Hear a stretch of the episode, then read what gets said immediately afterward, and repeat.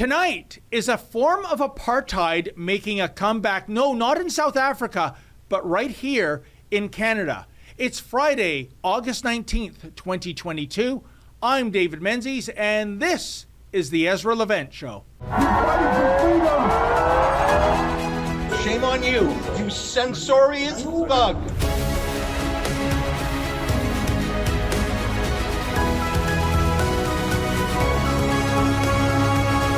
I experienced a life changing event on February the 13th, 1988, even though I didn't even realize it at the time. The venue was the now defunct Bally Matrix Gym in North Toronto. After a brutal workout, I went downstairs to relax in the gym's hot tub. Well, let me tell you, folks, more than the water was hot in the tub that day. Directly across from me, and just a mere 24 hours before St. Valentine's Day, no less, was the bikini clad woman who would go on to become the future Lady Menzoid. Of course, me being an unobservant doofus, I was completely oblivious to any kind of love connection occurring. As for Lauren, well, after that brief encounter lasting all of 15 minutes, punctuated with banal small talk, she returned back home to inform her mother that she had just met the man she was going to marry. And talk about woman's intuition, some 34 years later, we're still together. But here's the thing at the end of the day, this meeting would never have occurred if it were not for an odious political system that was in place some half a world away. You see, Lady Menzoid originally hails from South Africa back in the dark old days when this nation was governed by the appallingly racist system known as apartheid. Under apartheid, rights of citizens were based on skin color.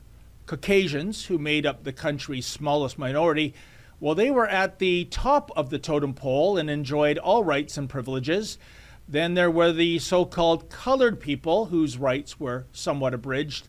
The most disenfranchised, of course, were black people, who also happened to make up the vast majority of the population and resided in this country long before any white man had set foot upon South Africa.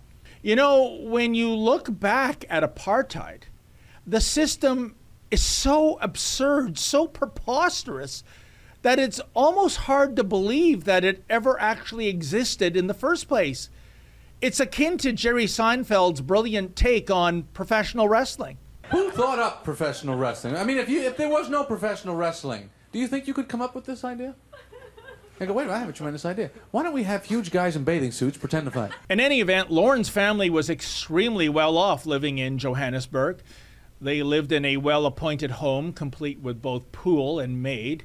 Her father operated a highly successful business, and South Africa itself, it's a beautiful country. And yet, for those with a conscience, it was becoming increasingly difficult to live in the South Africa of yesterdecade, it was becoming impossible to ignore the apartheid elephant in the room. Indeed, globally, South Africa was deemed to be a pariah thanks to its racist and unjust political system. Beginning in the 1960s, the nation was rightfully banned from competing in international sporting events ranging from the World Cup of Soccer to the Olympic Games. South Africa was also the original target of the boycott, divest, and sanction movement, which certainly caused the nation enormous economic harm and definitely accelerated the movement for political reform. As a side note, how perverse is it that when one now speaks of the boycott, divest, and sanction movement of today, the BDS adherents target Israel? You know, the most vibrant democracy in the entire Middle East. Welcome to Bizarro World, folks. Yet, South Africa was truly a deserving target of BDS and sporting bans and demonstrations the world over. And by 1977, my future wife's family had had enough. They gave up their comfortable lifestyle and moved to North America to start all over again from scratch. Incidentally, the choice for a future home was narrowed down to either Toronto or Los Angeles. They visited Toronto first in the month of July and discovered to their shock that, hey, the weather in Hogtown was hotter and more humid than the weather back in Joburg. So they dropped anchor without ever bothering to check out LA. And needless to say, my wife's family endured a climatic shock to the system once the gales of November came early. So, why am I telling you all this background stuff? Well, it's because my spouse said something the other day that really stuck with me. She said that it seems that in our not so wondrous woke world of 2022, apartheid is making a comeback. No, not in South Africa, mind you, where it was eradicated in the early 90s. No, a form of apartheid light, if you will, is being embraced in so many Western democracies due to political correctness and wokeism, and yes, Marxism. And the target of this new apartheid is not people of color, but rather white people. Indeed, it has become increasingly trendy in some circles to demonize and vilify white folk. The de rigueur buzzwords range from white privilege to white supremacy, and hardly a day goes by when there isn't some story in the popular press disparaging Caucasians. Why, just the other day I came across a fascinating story in Postmedia headlined, quote, University offering course called Angry White Male Studies, end quote. The story begins, quote, the University of Kansas wants to look into the rise of the angry white male in the United States and the United Kingdom, according to reports. This course charts the rise of the angry white male in America and Britain since the 1950s, exploring the deeper sources of this emotional state while evaluating recent manifestations of male anger. The course will be taught by Christopher Forth, who is a professor of history serving in the departments of women, gender, and sexuality studies and American studies. Forth will seek to teach where does the angry white male come from? What's he angry about? Is his anger misplaced? Is he blaming the right people? How long has this been going on? Is he a global phenomenon? And how do we move forward? End quote. Oh, thank God a gender studies guru has found some new propaganda to peddle. But seriously, do white males have a monopoly on anger?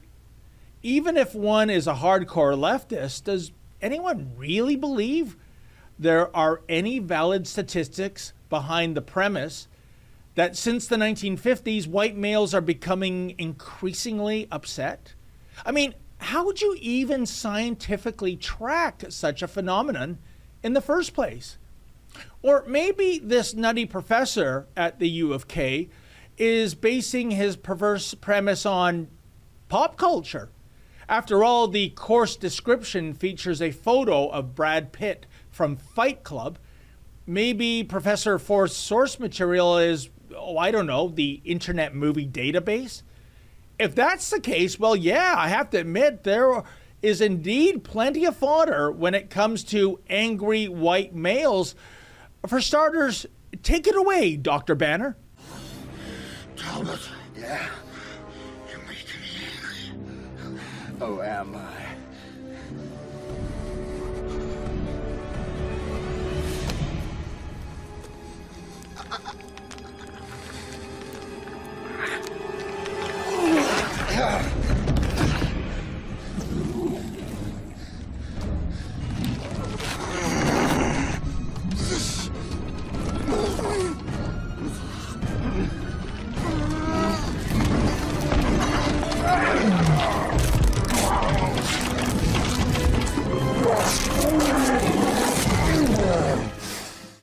Judges, can we have a ruling here? Namely, folks, if a white man turns into a green man due to his anger issues, is he truly 100% Caucasian? Next up, how about that grumpy white music teacher who completely lost it with Jerry Lewis in The Patsy? Diaphragmatic breathing with greater volume from the chest, like this.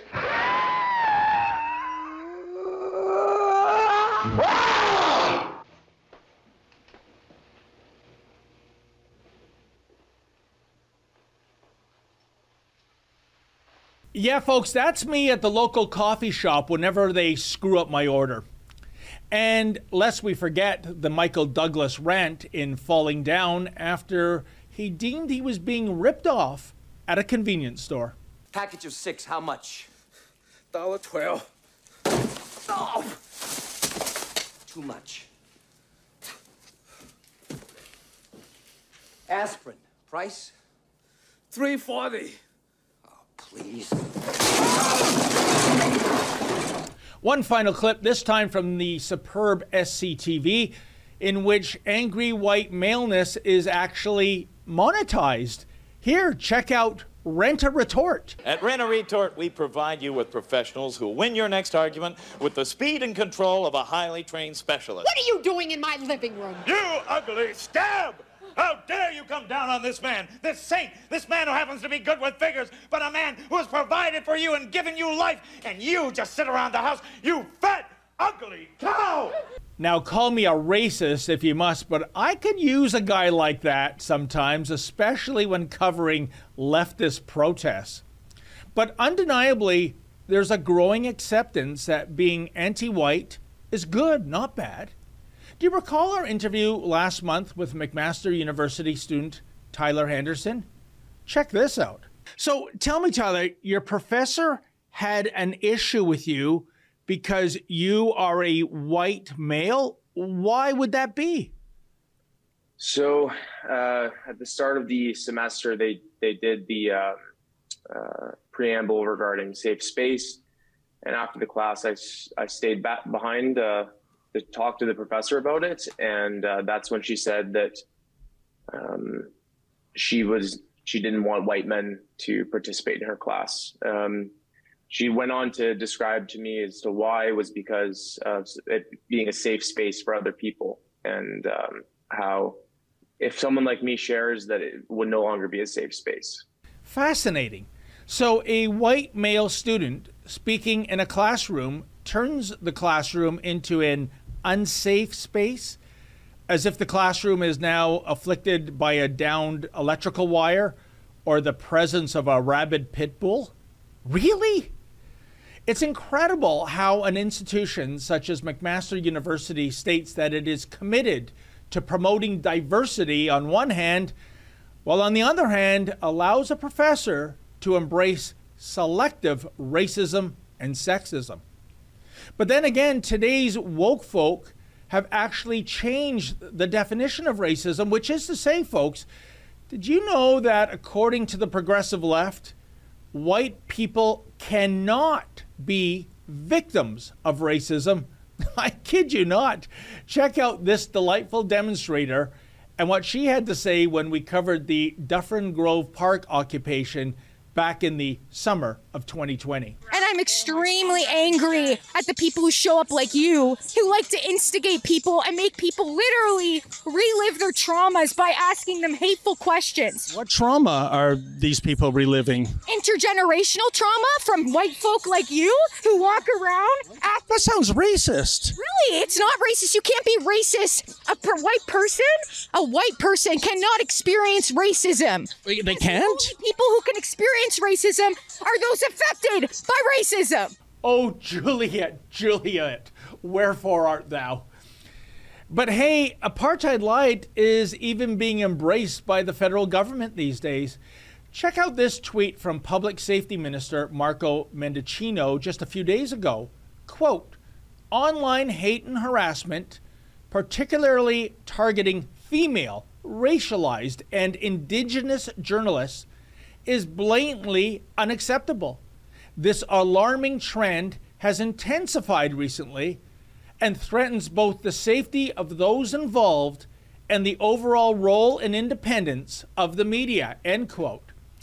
So, what Pinocchio with a portfolio is saying here is that virtual hate and harassment against journalists is bad, but it's really, really especially bad when it happens to anyone who is not a white male journalist. Really?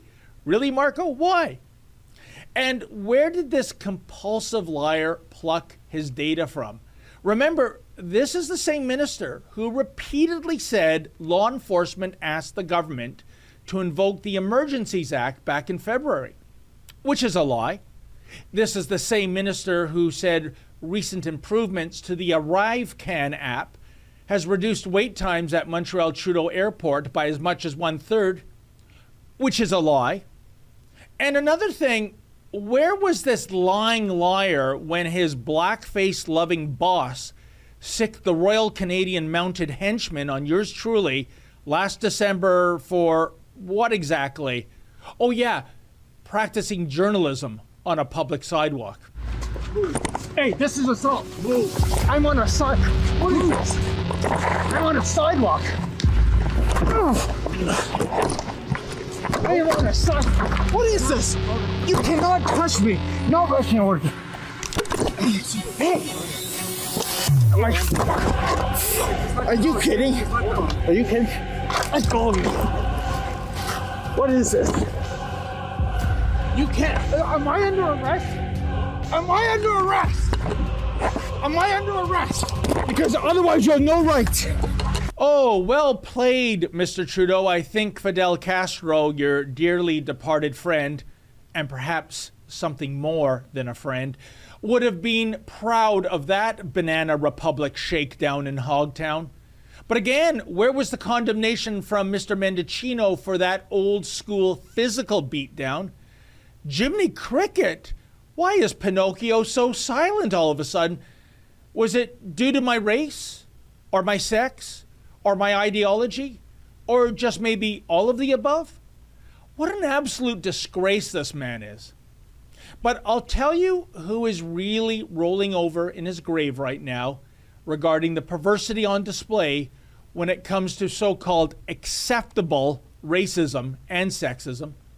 And it's not some bitter, old, angry white man, but rather a brilliant black scholar.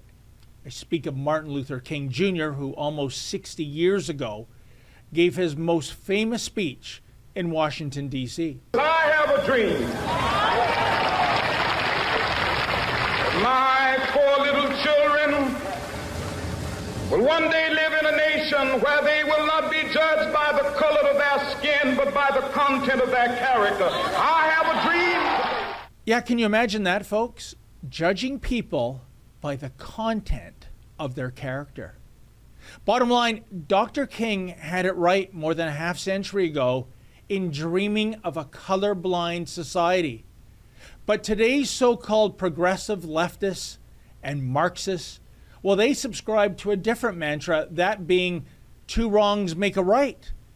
These radicals are playing a despicable and downright dangerous game when it comes to embracing acceptable forms of racism and sexism, and they are dividing society as they do so. Well, folks, recently a Canadian Forces veteran was seeking treatment for a post traumatic stress disorder and a traumatic brain injury. And what happened? Well, shockingly, an employee with Veterans Affairs Canada nonchalantly asked the veteran if he had considered committing suicide. Wow, it makes you really wonder what the biggest danger zone is for our brave soldiers these days. Is it some foreign battlefield? Or is it the local Veterans Affairs Canada office? Unbelievable. And joining me now for more on this truly disturbing story is Mark Meincke, a veteran himself and the host of the podcast Operation Tango Romeo, which is also known as the Trauma Recovery Podcast. Hey there, Mark. Welcome to the Ezra Levant Show. Thanks for having me on today, David. It is a pleasure. So, Mark, this story sounds like a very bad joke, albeit one without a punchline.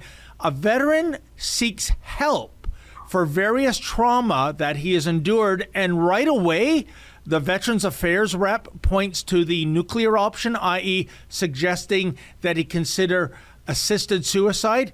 What were your initial thoughts when you heard about this story? Well, the veteran community, like all other communities, have diverse opinion, but they're pretty united on this one. Shock and dismay. Although the responses that I, because I'm a center point in the veteran community, so I, I get all the the crosswinds. They come right here. And we have people that uh, had trouble believing it at first. Uh, from people that weren't shocked at all because of their own personal uh, experiences with Veterans Affairs, and I, and I have to say, no, David, Veterans Affairs does help people. Uh, they've helped me. They've helped so many others, but that doesn't mean there's not uh, big gaps. and this is certainly, to say the least, a big gap. No, and suicide is a serious thing. I understand with veterans, uh, Mark. I mean, uh, I understand the figures: twelve Canadian Forces members died by suicide last year.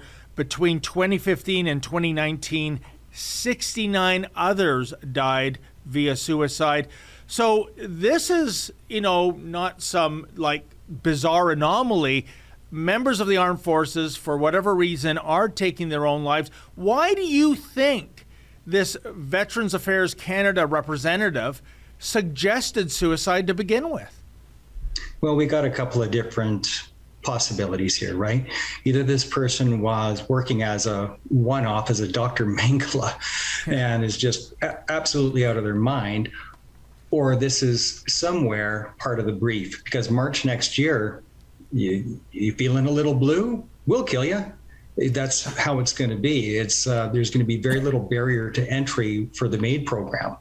Uh, right now, mental health is not included with the MAID program, but uh, from what I'm getting from the insider information that I'm receiving, especially since the story has broke, this does not appear to be an isolated incident. Veterans Affairs Canada right now is parading as if it is an isolated incident, which of course we all hope for. We just hope this is uh, some crazy person that was having a strange day that offered this to this veteran. But I don't know if that's the truth. I, I hope it's the truth. But I am getting more and more notes from people, more direct messages and emails suggesting that that is not the case, including just um, yesterday, somebody came to me and they are of the belief that they are approved for the MAID program because of mental health. Wow. You know, and, and, Mark, this is indeed a key question. Um, was this veteran of Veterans Affairs Canada representative, was it a uh, lone wolf, if you will, somebody that went off the reservation and suggested uh, this terrible option? Or is this somehow matter of policy? I, I can tell you, uh, uh Veterans Affairs Canada did um, issue a statement about this, and it reads, quote, Veterans Affairs Canada uh, deeply regrets what transpired, end quote, and also, quote, appropriate administrative action will be taken, end quote. But they did not discuss the nitty gritty of what that means. What do you think it means based on your previous dealings with Veterans Affairs Canada? Well, there was some other wording there that wasn't included as well, some questions that haven't been answered. They haven't answered. Has anybody else done this? Um, what was the reason? Was this a staff meeting gone wrong? So we we don't know the scope of this yet. And I'm again, I'm hoping and praying that this is a one-off and that Veterans Affairs would never promote this. But what's shocking right now, David, is that in the social media realm, there are lots of people that are actually promoting this, that think it's actually a good idea to offer the MAID program for people that don't have any other options. And one of the super sad things about this is that the current help that is offered by the OSI clinics, OSIS, and well, not OSIS, but the OSI clinics and Veterans Affairs Canada has an efficacy rate that ranges between 12 and 16 percent. Mm. So if you're outside that 12 to 16 percent and you don't know about any other options that are out there it is understandable that somebody out of desperation is going to consider suicide but there are other options out there the issue is barrier to entry to access those options that are have a far higher efficacy rate of 12 to 16 percent. I've seen numerous modalities of healing that are past 80 percent, but Veterans Affairs Canada won't touch them with a 10 foot pole, and that is the problem.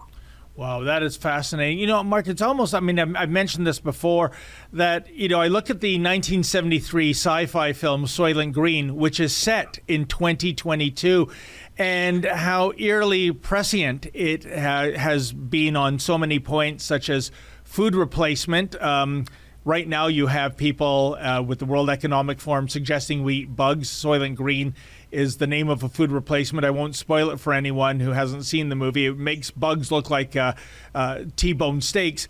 And also, suicide is actively encouraged. Uh, you're bribed with uh, benefits for your family members if you decide to opt out.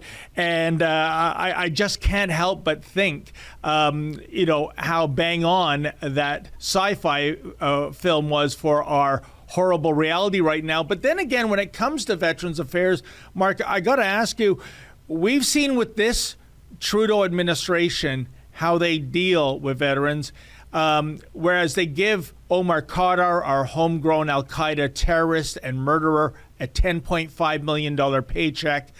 Uh, the following year, they told a friend of yours at Edmonton that uh, military veterans serving Canada are asking for too much. Those were Prime Minister Trudeau's words. So I, I, I guess when I'm connecting the dots here, if our veterans are asking for too much, well, what better way than to, you know, turn off the whining, if you will, than to advocate they take an exit? I find this disturbing and egregious and outrageous. What are your thoughts, my friend? Well, David, let's just hope that what is happening here is ineptitude. That's mm-hmm. the best case scenario. This is just they don't know what else to offer, so they're offering assisted suicide. They don't know about all the therapies that I know about that I highlight on my show on a weekly basis. Um, they, they just don't know. They don't know about it or don't have access to it or there's some other barrier. Let's hope it's just ineptitude. However, the general what I'm gleaning from all the response in the veteran population is that we're a little bit more cynical. We do believe that it's a budgetary decision. I did a little rant on Facebook saying the same thing. Um, I never would have said that two or three years ago. Uh, no chance. I, I, would have thought there's got to be another explanation. But it could be that cold, David. It could be that this is, in fact, a budgetary decision wrapped up as compassion.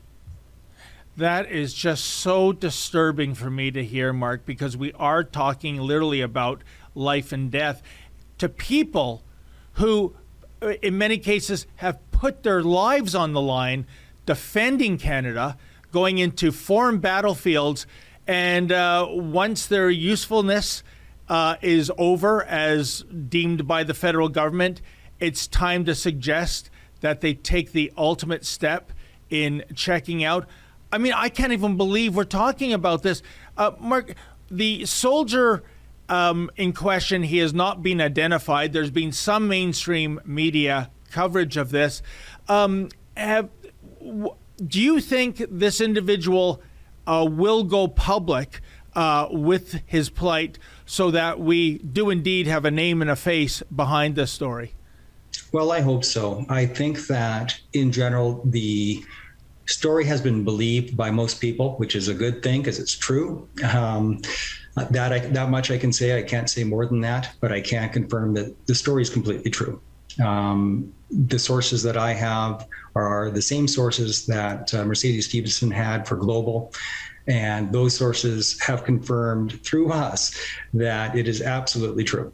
Other than that, I can't say. I'm going to hope that this veteran steps forward, but I completely and totally understand, uh, given our government's reputation and track record of being vindictive and cruel, uh, I could understand why somebody would not want to have their name put forward. So if this person does not put their name forward, perfectly, perfectly understandable. And, um, but I don't think we need it. I think through Freedom of Information Act, through proper investigation, we can get all the questions answered that we need.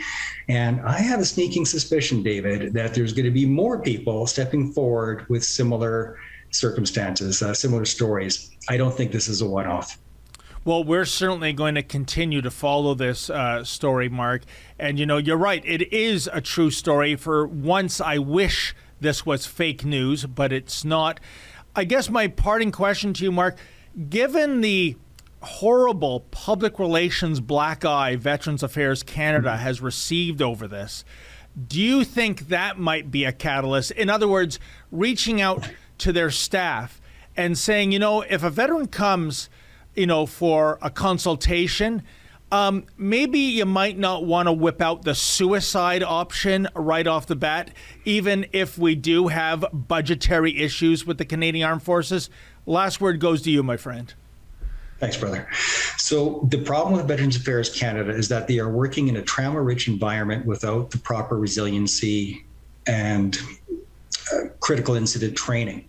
So they are dealing with people like myself when they are at their most acute, when they need it the most, when they need the help the most. And we're not a lot of fun to deal with. So if you do not understand our language, if you don't understand trauma, if you don't understand trauma response, and yet you're thrown to the wolves into this job, you're going to burn out. Almost all of us uh, that have been in the system, as I have been, are going on three, four, five different case managers in uh, in two or three years. Mm. So it's a high, high burnout position. Now, when you have a high burnout position, nobody has any experience at Veterans Affairs Canada because they don't last long enough to get the experience. So this is a failure of leadership at VAC, uh, VAC Veterans Affairs Canada. What needs to happen is proper training so that they can hang on to these employees, train them better, so that their interactions with the veteran community are more positive. Because this is, although it is the most egregious example that I can think of of an interaction with the Veterans Affairs, it is not the only foul one. Um, and not just at VAC, at the OSI clinic, numerous places, all that are good hearted and want to do the right thing but they don't necessarily have the tools to do the right thing. And Mark, before I let you go, can you tell our audience about your podcast? Because I got to be honest, if I knew a veteran that was suffering from any kind of trauma, I would point him in your direction before uh, having him go to Veterans Affairs Canada, especially with staffers like this one uh, suggesting right off the hop uh, the suicide option is the right one. So please, what do you do with your podcast? Operation Tango Romeo is the trauma recovery podcast for veterans, first responders, and their families. We are an aggregate for healing modality. So I go around the world, David, and I find what works, what doesn't. And I get the facilitators, the people with the lived experience to come on the show and we talk about what works. And we also have peer support type of tools and I hate to call them tricks, but tools for the toolbox that help people move forward with their life. Uh, episode number six, so many ago, I still get uh, notes from people saying, "Hey, that episode on how not to wreck, wreck your camping trip has actually changed my life and it's changed my family's life. Thank you very much." And when you hear a voice that you recognize, somebody that you know has walked the walk, not some sterile clinician uh, talking in uh, in baby talk to you. Then you have a bit more confidence that the information that you're being exposed to just might be helpful. Somebody that's actually walked the walk themselves. I was diagnosed with PTSD in 2017.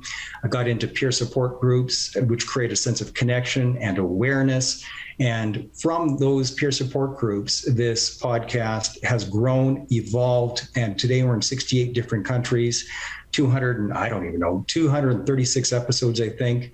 And thousands and thousands of veterans have messaged me saying, Thank you. This helped. Well, thank goodness for that, Mark. I know you do excellent work with your podcast, and I wish the same could be said about how Veterans Affairs Canada operates. So thank you again for your time, and we'll keep an eye on this file too, Mark, and see if it warrants a follow up in the days and weeks ahead. Thank you, sir. Thank you, David.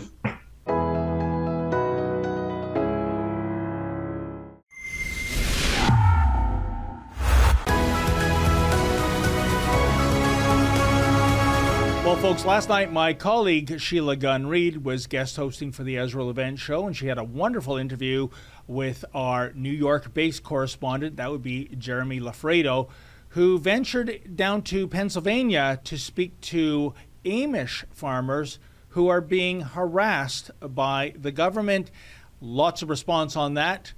Keith 007 writes The average American is both overfed and malnourished and the government is attacking the Amish. So, Amish steak and cheese, that's the problem, not Taco Bell, Doritos, and big gulp slushies. Insane. Well, 007, don't give the government any ideas. They've already talked about uh, taxing and regulating junk food, but I get your point. Leave the Amish alone. They just want to live their lives they, the way they want to. They're not harming anyone. This is a so called problem in need of repair when no problem exists and no repair is warranted. C130 Avi 8 TRX writes Sounds like in Australia, where they are trying to make it illegal to share any meat you've hunted with even family or friends, plus making it illegal to grow your own veggies? They really want us all to submit or dry. Well, you know what, my friend? I didn't know that was the situation in Australia. That is outrageous. Uh, they don't want you to share hunted um, meat, they don't want you to grow your own vegetables. And yet, these are probably, let me guess, the same people that want you to chow down on cricket sandwiches and mealworms. No thanks. Well, I can tell you this what the government's going to find out in terms of bullying the Amish is that when you mess with the farming community, that is a losing fight. They're not going to come out of this as the winner. You mark my words, folks. Well, that wraps up the Ezra Levant show uh, for this Friday. Thank you so much for tuning in. I hope you all have a great weekend. The big boss man, he'll be back here on Monday. And in the meantime, as always, stay sane. Avi Yemini for Rebel News at the Shrine of Remembrance here in Melbourne on Vietnam Veterans Day. And on turn! Don't The elderly Vietnam veterans lined up in the hundreds, ready to march at 11am sharp per the schedule. But as the Air Force Band prepared to lead the Australian heroes, a regimental sergeant major approached the band sergeant major, ordering the band to stand down as Daniel Andrews hadn't arrived, leaving hundreds of veterans standing, waiting in the cold. Because the Premier, His Highness, was running late. About five minutes later, the sacred event finally kicked off following the grand entrance of Victoria's arrogant Premier, leaving some veterans dumbfounded.